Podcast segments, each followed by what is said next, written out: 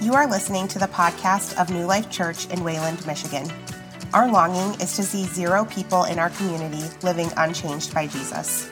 We are a church navigating the messiness of life together in community. One of our core convictions is that everyone is welcome, no one is perfect, and anything is possible. I hope you know there is a place in the family for you here. For more information on gathering times and location, check out our website. But for now, I hope God speaks powerfully to you through this word. Well, good morning. How is everyone doing this morning? We good? The sun is shining. I'm not complaining about that. Uh, well, man, we are in our last week of our series, In God We Trust. And even before we jump in today, I just want to give you a little preview of what is coming next for us as a church. And so, uh, as you know, this is Lent that we are in right now, Lent season. And so, next week, we're starting a series called I Am where we're actually looking at the seven I am statements of Jesus himself from the Gospel of John. And it's going to culminate with a Good Friday service here at New Life on April 7, where we're going to take communion together and talk about the statement, I am the bread of life. And then Easter Sunday is going to be the final week of the series where we talk about Jesus' statement from John, I am the resurrection and the life. And so I'm really, really excited about where God is taking us moving into Easter here as a church. Uh, but before we get to that, I am really excited for what God has for us today. Um, and so Hattie was a young six year old girl who lived in Philadelphia in the 1800s. And little Hattie was part of a growing church called Grace Baptist Church. And Hattie began to notice something in her Sunday school room she began to notice that her Sunday school room was starting to fill up and there were lots of kids and it was starting to get too full for her to go into. And so she went up to her pastor and little Hattie said to him, Hey, pastor, like, I'm noticing our Sunday school room is getting really, really full. How do we make space for more people to come? How do we make space for more kids? I'm scared to go in there alone. It's so full.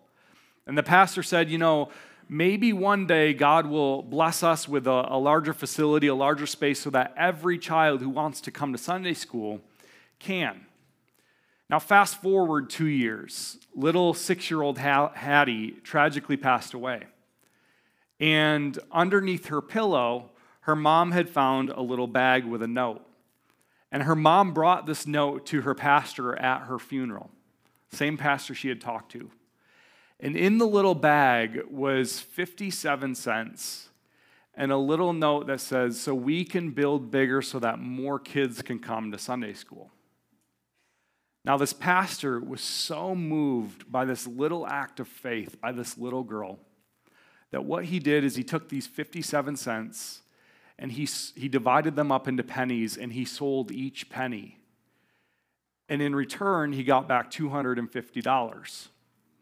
And moved by that, he took that $250 and split that up into pennies and sold those and actually began a foundation in Hattie's honor. Now, 26 years later, this pastor stood in front of a group of people and he said, All because of the faith of a little girl who, who gave 57 cents, a church with 5,600 members was birthed.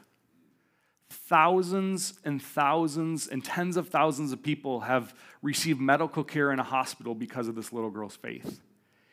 80,000 students have gone to university on different scholarships and have provided opportunities. 2,000 people have been called into pastoral and missionary ministry, all because a little girl gave 57 cents to see God move.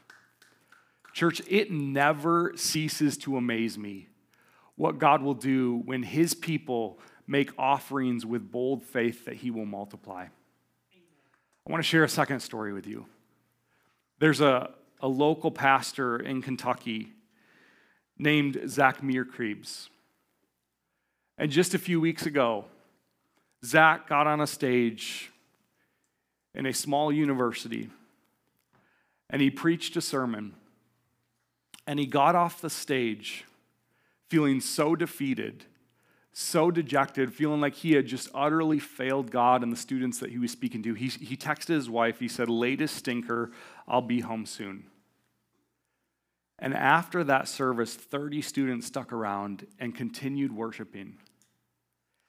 And that became the Asbury Awakening, where thousands of students around the country, right now as we speak, are continuing to worship and to praise Jesus. Zach didn't start that revival, God did.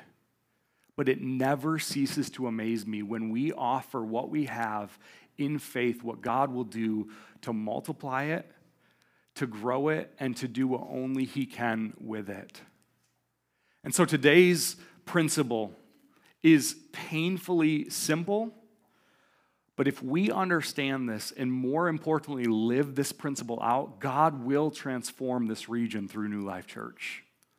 God will transform this region through the people sitting in this room, through the people watching it online, if we understand this. And the principle is this God grows what we offer in faith. God grows what we choose to offer to Him in faith. Church, what if God is wanting to pour out His Spirit in a fresh way on people who are willing to offer Him everything in bold faith for him to do what only he can do? What if we lived bold, obedient, risky faith that puts God to the test, as Jess already said, that puts God to the test, and we saw our region transform because New Life Church refused to play it safe with what God had given us? That we actually chose as a church to step out in bold, risky faith. See, here's what I know if you're in Christ, you're going to stand before God one day and He's going to ask you one question. It's a question that I find myself asking every single day of my life. It's the question He is going to ask every single one of His followers one day when we stand before Him. And it's this question right here What did you do with what you had? what did you do with what you had? It is the thing that He cares about. And so, as we dive into our text today, I want to invite you into Matthew 25. And Matthew 25 is a parable. It's a pretty well known parable where Jesus is speaking to this group of Pharisees. He's speaking to this group of extremely devout religious people. He's speaking to a group of people that tithes regularly, that does the motions, that goes through all of the right steps when it comes to just the religious walk. I mean, they are in lockstep with the law. And yet, these are the same people that just a few chapters earlier he said, Woe to you, hypocrites! You tithe and you give and you give 10%, but you neglect the weightier matters of the law that we talked about last week. This is the same group of people that Jesus is telling this parable to. And I want you to pay attention at what he is getting at here as we read this. So, Matthew uh, chapter 25, verses 14 through uh, 15 is where we'll start. Jesus is speaking here. He says, For it will be, the kingdom of heaven will be like a man going on a journey who called his servants and entrusted to them his property. To one he gave five talents, to another two, to another one, to each according to his ability. Then he went away. So keep in mind, he's telling this parable to a group of tithers, to a group of religiously devout people, guys who give 10%. That's going to be important later on. Keep that in the back of your mind. But the story that Jesus is telling here is there's three people, three guys, and this master is entrusting his wealth to these three guys. Now, if you know anything about like biblical currency, this is a massive amount of money that he is trusting each of these guys with. A single talent in Jesus' day was equivalent to 20 years of wages. Okay? So the first guy, he's given five talents. That's 100 years of wages to. The second guy, he gives two talents. That's, uh, holy cow, my math is bad. 40 years of wages. And then the last guy, one talent. That's 20 years of wages. So none of these guys is re- are receiving a small amount of money. Okay? And when it says this master entrusted his servants with his money, the expectation, the cultural expectation, if you read between the lines, what Jesus is getting at here is they were expected to do something with it, right? What, what are you going to do with what you have? Now, if you're anything like me, the very first question I find myself asking when I read this story is this Which one am I? Anybody else? Am I the five talent guy? Am I the two talent guy? Am I the one talent guy? I find myself usually settling into like the two talent guy because, you know, there's not too much pressure to be the five, but you're not, anyways. I think that's a really, really kind of Western kind of way to think about it, an Americanized way to think about it. Which one am I? How much do I have? Am I the five talent guy? Am I the two talent guy or the one talent guy? This is a profoundly backwards way to read this story. Because when we read this story, we find ourselves focusing as a starting point on what we don't have, right? Like if I'm the one talent guy, I'm asking myself, why don't I have two talents? If I'm the two talent guy, I'm asking myself why I don't have five talents. If I'm the five talent guy, I'm asking myself why I don't have 10 talents. And we all do this in our lives if we're honest. I do this. There are times where I look out at other churches and what they are doing as a pastor, and I think to myself, why can't we have the resources they have? Or why can't we have the influence they have? And I find myself asking these questions, and every single time I find myself wandering down that road, God gently and lovingly reminds me that when I go to that place, when I focus on what I don't have as the starting point of His story, my faith stagnates. I become paralyzed to do His will. I go into protection mode. I go down a road that's not good. And this isn't just a pastor issue. We all do this, right? We, we tell our stories often through the lens of what we don't have. They got that promotion, right? They're getting that new truck. They got that spouse. We all know this. They just bought what? We all do this. We, we start, we go into the story and we start from the place of what we don't have. But that's never where Jesus starts with our stories. He does not start with where we lack. I love this quote from author Andrew Murray. He's written some incredible stuff, but he says this He says, The world asks, What does a man own? Right? That's, that's the starting point for a lot of us. What does a man own? Jesus asks a different question. Jesus asks, How does he use what he owns? How does he use it? You see, guys, when we focus on what we don't have, we are declaring the end of the story before God is ever able to get a hold of it. When we focus on what we don't have, we're declaring the end of the story before God ever gets a hold of it. It's like that picture in the four Gospels of Jesus preaching to tens of thousands of people 5,000 men plus women and children. And he's been preaching for hours and hours all day long. And it comes to the end of the day, and his disciples come to him and say, Hey, these people, they're getting pretty hangry around here, okay? Like they're getting hungry. We need to send them away because we don't have any way to feed them. They declared the end of the story before Jesus ever got a hold of what they had. And Jesus says, What do you have?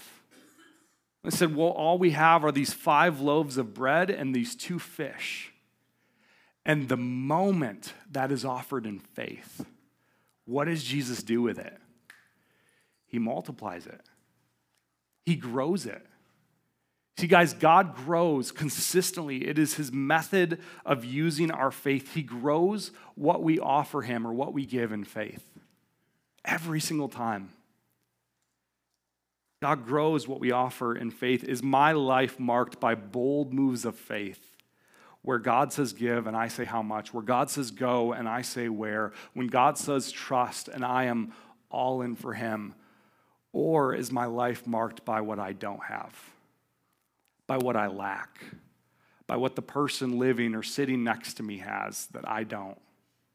See, Jesus takes this story further, and each of these guys who is entrusted with talents does something with these talents. If you read on in the next two verses here, verses 16 through, through 18, this is what happens.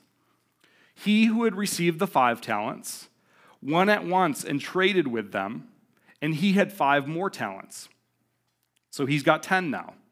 So also he who had the two talents made two talents more, but he who had received the one talent went and dug in the ground and hid his master's money. So you have one guy who has five talents, and he is willing to take a bold risk of faith. It says he trades and he barters to gain five more talents. You have the second guy who does something similar, but then you have the third guy who plays it safe he offers nothing, and so he had nothing to show for it. He buried and protected what God had given him. He buried and protected it. There was, a, there was once a man who was walking through the Vatican with the Pope. And the Pope was showing him all of the riches of the church, right? All of the lavish, ornate architecture and art and all of the stuff in the Vatican. I mean, just overwhelmed by the, the glory of it all, just the riches and the opulence of it all. And the Pope proudly turned to the guy and he said, No longer does the church have to say the words of St. Peter silver and gold, I have none. And the guy turned to the Pope, and you know what he said? He said, Well, neither can the church say the words of the St. Peter to the lame man, rise up and walk. In other words, it has nothing to do with what you have and everything to do with how you use it. That's what Jesus is after here. That is the principle that Jesus is after. That you have buried and protected the resource. You haven't stewarded it in a way that allows God to do what only He can do. Like I was just talking about a few minutes ago, when we control every single variable, first of all, we find ourselves in a place where we find out that control is just an illusion to begin with, because there's always unpredictable parts of life. But when we control every single part of our lives, we actually never release it to the God who promises to multiply, who promises to take it and do what only He can with it. Some of us, we've never seen God move in our lives because we haven't taken bold steps of faith that actually invite Him and make space and make room for Him to do just that in our lives.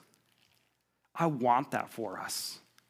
I want that for you. I want that for our church. What if God, once again, ask this question what if God poured out his spirit fresh on this church because we refused to play it safe when it came to offering him everything? What if God poured out his spirit on this church because we refused to play it safe when it came to offering him everything? See, the master returns to these guys and he asks each of them, What do you have to show with what I gave you? How did you use what I gave you? Watch what happens in verse 25 here of, of this same chapter as Jesus kind of continues to tell this story. He, he goes to the first guy, and the first guy says, I have 10 talents, I multiplied it. The second guy says, I have, um, I've doubled the talents, I have four talents, I've multiplied it. But watch what happens with the third guy. He says, I was afraid, and I went and hid your talent in the ground. Here you have what is yours. I was afraid. I was motivated by fear. And so I buried and I protected what you gave us.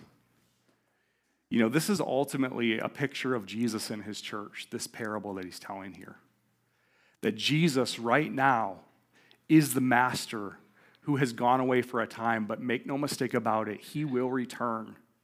And he will ask his church, what did you do with what you had? What did you do with the talents and the resources and the people? Like, this is something I will be held accountable for as a pastor. What did you do with what I entrusted to you? Every single one of us. Every single one of us will be asked this question by Jesus. And what I don't want to be is the person who says, I was afraid, and so I buried and protected. I want to be the person who can stand before Jesus and say, I offered everything. I lived out bold, risky, obedient faith. We did not play it safe as a church. We stepped out in faith. We stepped out in generosity. We stepped out of our comfort zone. We allowed God to stretch us, and we stepped out into that unknown place where He does His best work in our lives. See, friends, it's in this place, in this bold and risky faith place, where you get to see God move in ways where you otherwise would not get to see Him move, where you get to see Him do the miraculous, where you get to see and witness the God who says to the lame man, Rise up and walk. But it starts with us offering what we have in faith for Him to do that. Um, and so Jesus kind of sums up this whole story in verse 29 verse 29, he, he summarizes it this way. He says this To those who use well what they are given, even more will be given, and they will have an abundance. But from those who do nothing, even what little they have will be taken away. What is Jesus saying here? He's saying that God is a God of multiplication. He is a God who multiplies. That God grows what his people give in faith, what his people offer in faith. It's not how much you have, it's what do you do with what he has entrusted you with. Remember, he's talking to a group of tithers here. And he's asking this question Are you willing to step out in faith with what you have, to see God multiply, to see God step in and do what only He can do? Because it's in this place where our testimonies come alive, where we can actually share with each other this is what God is doing in my life because I stepped out in faith and He has chosen, He is so merciful and gracious to partner with someone like me, as imperfect and as broken as I am, to step out in faith and watch Him do what He can do. That is a testimony we're sharing. That is a story we're sharing with other people. That is where God does his best work. God is in the faith multiplying business. I want to make it abundantly clear Jesus never promises that your faithfulness in the area of finances will lead you to more wealth and opulence. That's not what he's getting at here. He's promising you growth in your faith. He's promising you growth and abundance in your witnessing of God moving and working and doing what only He can do. Because I want more for us as a church. And not just more for the sake of more, I want more testimonies of His power. I want more evidences of His Holy Spirit being poured out. I want more of Him. What if we as a church refused to play it safe and we went all in for Jesus because we wanted more? You see, last week we said a tithe is just returning the first 10% of my income back to God for the building of his house and the expanding of his kingdom. That's how we define tithe. But Jesus, over and over and over again, says this I am not just after your tithe. I'm not just after your 10%. I'm after an offering. And an offering is this an offering is leaving nothing in my life off limits to the God who multiplies what is given in faith. That's what an offering is. A tithe is just a starting point. A tithe is a good kind of marker, but an offering is when Jesus comes and he says, Come and follow me, take up your cross, drop everything. An offering is when he calls the rich young ruler to follow him, and the rich young ruler won't do it because he's sad and he has great wealth. He can't give it up. See, Jesus is not after 10% in our lives, Jesus is after everything and nothing less than that. See, God's chosen way of moving in the world is not addition, it's multiplication. And I'm going to give you a really quick math lesson here, okay? This is dangerous for me because I'm horrible at math, but I'm going to try. So here's how addition works you can start with zero. And what's zero plus one? One. What's zero plus two? Two, right? You can start with zero, nothing, and add to it and have a large sum at the end. God hasn't chosen to use his people's faith in that way. God's chosen multiplication. What's zero times one? Zero. What's zero times 10? Zero. What's zero times 1,233,532? Zero. See, if my life starts with zero, and it's not me offering him anything. His chosen method is the one talent guy. You buried and protected. You didn't do anything with what you were given. And yet, just like Hattie and just like Zach, when we make the choice to offer what we have in bold, obedient faith, he takes our one our two, our three, whatever it might be, and He multiplies it in a way that only He can. God is a God of multiplication. And so I don't always get this right in my life. This is something that God has been and is teaching me. And so I want to take you back just a few years ago. There have been a number of times where God has really chosen to stretch and multiply mine and my wife's faith, specifically in this area. I remember several years ago, we were early on in our marriage. We were young, dumb 20 somethings. Not saying all 20 somethings are young and dumb, but we were, okay? And so we were young and dumb, and we both owned a small business. Together, we were in business full time together. And for people who are employed by others, tax time can be a really exciting time. You get refunds, you get some money back. Not so with small business owners, okay? And so we, like everybody else, paid our estimates, we paid our quarterly taxes, but we got to tax time that year. And we realized we had severely miscalculated something. And so we find ourselves, we think into ourselves, oh man, we're going to go in, we're going to either break even or we're going to get some small refund back. Like we, we were good, we paid our estimated taxes, all of that stuff, and we miscalculated something. And it turned out we had a $6,000 tax bill that was dropped on us. Now, that may not sound like a lot for a business owner, but when you're young and you're 20 and you're saving up for a house and you're newly married and finances are tight, that was a blow to us. It was a blow. And it was our fault, completely our fault. And I, I, just remember, like, man, April 15, it's coming, it's coming. And, like, I don't know how we're going to pay this. I don't know what we're going to do. I remember laying in bed awake at night, like, how are we going to pay our rent? How are we going to put food on the table? Like, as a husband in that moment, I, I let my wife down. I let my family down. How, how are we going to survive? How are we going to make it? Just this constant worry. And then with everything in me, I wanted to have a one talent mentality, right? Bury and protect, bury and protect. And yet, so clearly, God said this to me he said, I want you right now in this season to give $1,000 in scholarships to go towards NTS camp for students in your church. And I remember laughing out loud to God, saying, God, you don't have all the facts. Like, do you see the situation that we're in right now? It doesn't make sense. It's not okay. I don't know how to even provide for my family right now. And yet you're calling me to step out in this bold act of faith. That is just financial stupidity said, just do it. Just do it. So we did.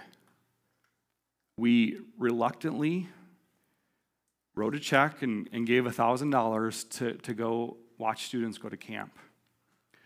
And like Jess was saying, I could tell you, you know, God showed up a $6,000 check in the mail for us the next day, and none of that is true. None of that happened.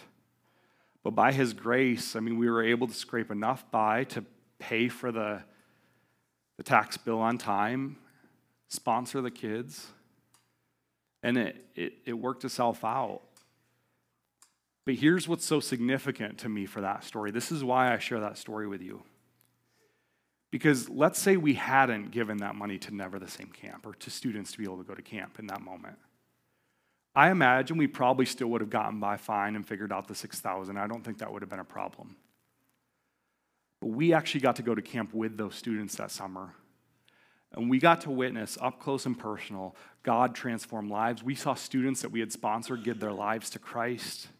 We saw students recommit their lives to Christ. We saw students get called into full time ministry. Kids I know right now who are pursuing degrees or working at churches right now in full time pastoral ministry because of that week at camp. So, so the reason I tell you that story is like, yeah, it's really cool to be able to be an independent, distant observer to what God is doing through other people's faith.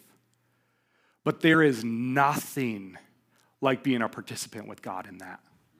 Nothing compares to that. Nothing compares to living out of faith where we are up close, where we get front row seats to the work that He is doing in the lives of other people. And all of that stems from when we choose, even when it feels scary, even when it feels risky, to be obedient with what we have and to step out in bold faith and invite Him to do more. Guys, I want that so badly for us. I think of Romans 12 1. Therefore, I urge you, brothers and sisters, in view of God's mercy, with your eyes on God's mercy and his generosity and his kindness, in view of that mercy, offer your bodies as living sacrifices, holy and pleasing to God. In other words, when we offer what we have in faith, He does something with it. An offering is leaving nothing in my life off limits to the God who multiplies what is given in faith. So, once again, I ask that same question what if God poured out His Spirit on us as a church because we refused to play it safe when it came to offering Him everything? I don't want to miss out on what God wants to do in this region because we buried and protected, because we played it safe. I don't want to miss out on what God has for us because we chose to play it scarce. There are some of you who have been entrusted with a resource. And instead of a new boat or an upgraded truck or something or that new house, God is calling you to offer it to him for his kingdom. Maybe not even here, maybe somewhere else. But God is calling you. You have, you have resource and you have money. You have one talent or two talents or five talents. And God is saying, I am calling you to offer this for the sake of my kingdom. Get your eyes off the earthly prize and get your eyes on the heavenly prize. And I promise you, you will have so much more to experience when you, when you live that way. I promise you that. He wants to do more. He's entrusting our church with more. We will not be a church that buries and protects. We will be a church that moves boldly in faith. So I want to just kind of close by offering you this question in closing What is God calling you to offer Him in bold faith? What is God calling you to offer Him in bold faith? I want to invite the band up here as, as we close out. And as we close, I just want you to kind of wrestle through this. What is God calling you to offer Him in bold faith? You know, as I think about just even the last few years for us as a church, I am so overwhelmed by the faith that exists and lives in this community. Like, I want you to hear that. Be encouraged. And I remember when we were stepping out in faith to expand the space next door. It was 2021. We were still kind of height of the pandemic, and God was just saying, I want you to take on the lease for that space. I want you to live boldly. I want you to expand the space. And I just remember thinking, like, we're never going to use it. what a joke. We're never going to use it.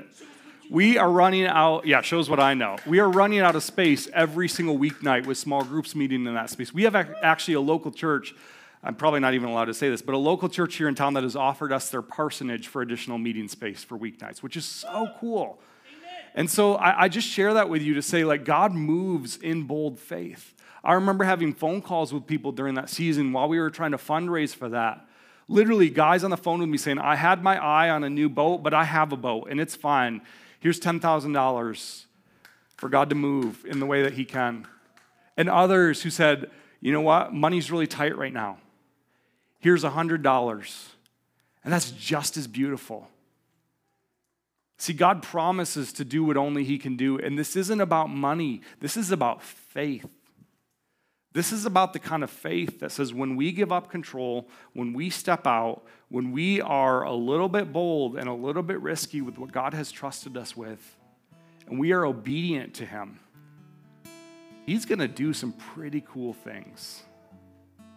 My life is a testament to that. And like I said, I don't always get this right. Our life as a church can be a testament to that. What if God poured out his spirit fresh on this community because we were not willing to play it safe with what he's given us? What if God poured out his spirit fresh on this community because we, tr- we trusted him with what he's given us? We trusted him, not even just financially, this goes across the board. What if we trusted him with our circumstance? What if God pours out his spirit fresh on us because we trust him with our pain? What if God pours out his spirit fresh on us because we trust him with our uncertainty? What if God pours out his spirit on us because we're willing to let Him consume some things in our lives? What if God pours out His Spirit fresh on us because we went and shared the gospel with the coworker that we know doesn't know Jesus? What if God pours out his spirit fresh on us because we say yes before we know all of the hows, before we know how it's going to work itself out? What if God poured out his spirit fresh on us because we said yes to Jesus in everything? I think about the heroes of the faith in the scriptures. I think about people like Mary and Abraham. People who literally said to the statement, the statement to God, Here I am, Lord. I am the Lord's servant. Whatever you ask in all things, the answer is already yes. Whatever you ask. Gen Z, I want to talk to you for a moment here. You guys are one of the most creative, innovative, forward thinking, passionate, driven groups of people that I know. I have so much respect for you.